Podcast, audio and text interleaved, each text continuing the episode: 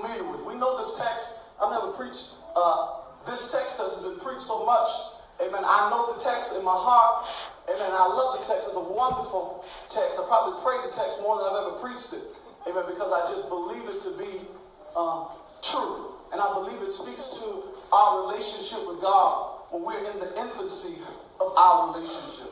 I believe uh, the Bible says in Luke chapter 5, amen, verse 1, that Jesus, he's, he, he's at the lake of Gennesaret. Amen. Peter, they're at the lake of Gennesaret, and while they are there, they, they are fishing, and they, they toil all night long. And after they get finished toiling, we know the text that Peter, he sits down, right? And he washes his net. And the Bible says that Jesus shows up and says, I, I have need of your ships. Let, let me minister in your ships. And after he ship, he tells them to go back out, launch out into the deep, throw your net on the other side, your nets, and prepare for a drought. Peter halfway follows the instruction. He, he, he puts his net out there, and the net breaks, and then they have to have people come back. He needs partners. That's what the text says. Partners have to come and gather the increase. Hearing God looks like this. It takes time to learn his voice. Bottom line. It takes time to learn the voice of God early on. When, when you're first engaging with God early on, God will meet you in a place, and this is how we meet him oftentimes when we're at our end. Right. We come into a relationship with God oftentimes because we were at our end. Right. We, we, we were fed up and we were tired. And we didn't know what to do within our own strength, like Peter, and with our own ability. We, we were good at some things,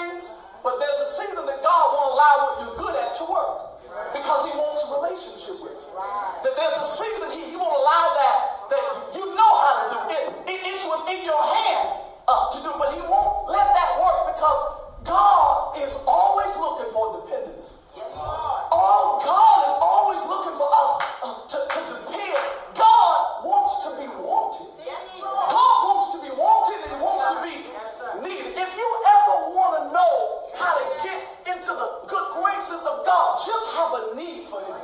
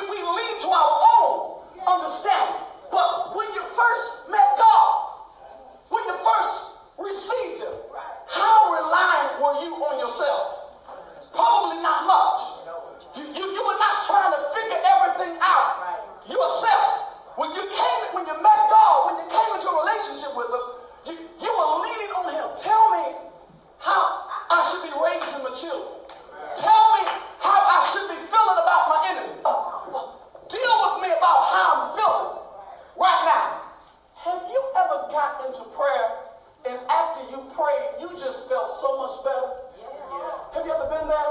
Yeah. I've been there as well. I find myself there often. And when I get there, I realize all this says is that I've just been carrying too much.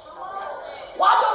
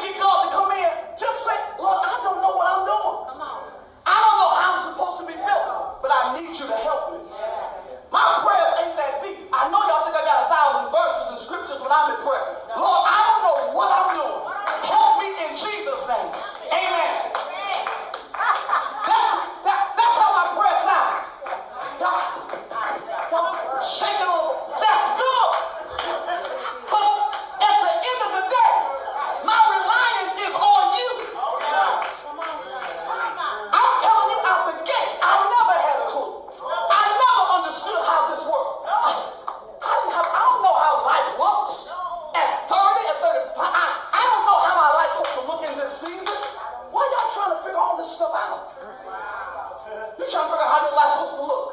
You're trying to figure out how, well, how do I raise them at 15? How do I raise them at 25? That's the problem. You don't know.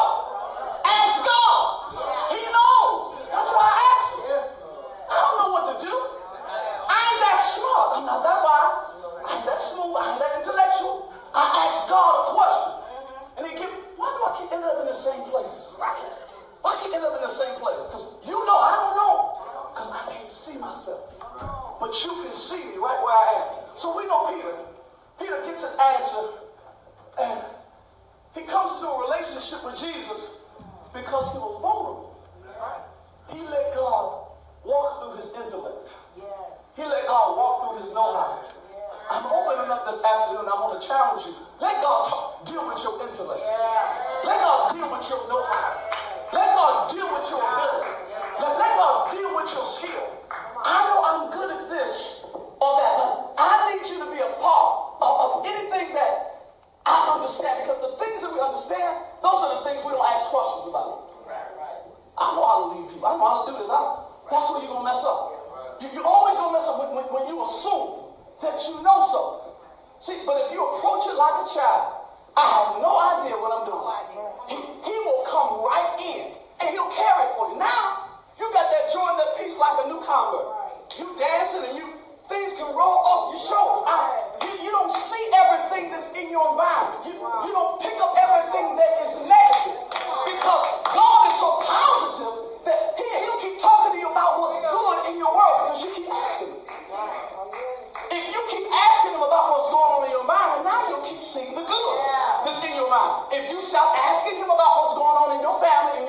Then now you're going to start seeing everything that is bad in the environment. And that's why it's heavy.